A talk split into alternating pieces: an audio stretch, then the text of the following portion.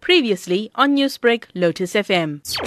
The impact is on households because most households now because of the pandemic, many have lost jobs. Many cannot even go to work. Maybe some people are domestic workers and they cannot even work in this period. Their source of livelihood has been taken away and in a way it's going to affect their purchasing power. Nationally, farm has been allowed to operate. The farms are not closed because it's a very important sector of the economy. There's no lockdown. The farmers are allowed to continue with their production. But the impact is on households that have lost jobs, that their salary have been cut, and that cannot even go to work. Food security and households not being able to afford food. We've seen in recent times the prices of many products, the basic necessities like potatoes and things of that nature. The prices have increased so much, especially during this pandemic. Do you foresee that this could increase Yes, definitely so. Because if demand is increasing, because food is an essential commodity, human beings need to eat, is an essential good.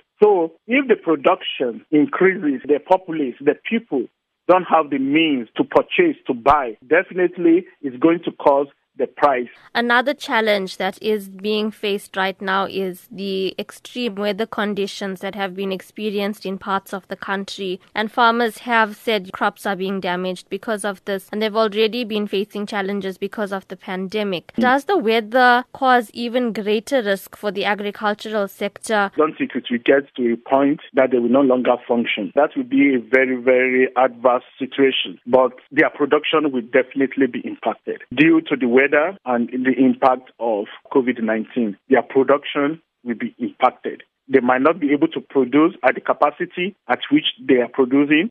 Some might actually stop producing because if there is flood and you cannot plant, so it might force them to stop producing. And when they stop producing, definitely we will not have enough supply. If we don't have enough supply, the price of the goods are going to increase because we have limited supply and demand is high. And when demand is high and there is little supply, it causes the price of that food items to go up. And if the price of food item goes up and the household don't have the means to also even purchase, it's a difficult problem. And I say in such a scenario, it could also cause the price of the food item to drop because now the limited food that's out there is being demanded by more people. So the first impact could be increase in price and at the same time it could cause it to, to drop because the farmers want to make money at least to offset the cost of production so they might be forced to to sell at lower price which is also disadvantage to the farmers because they are not making profit.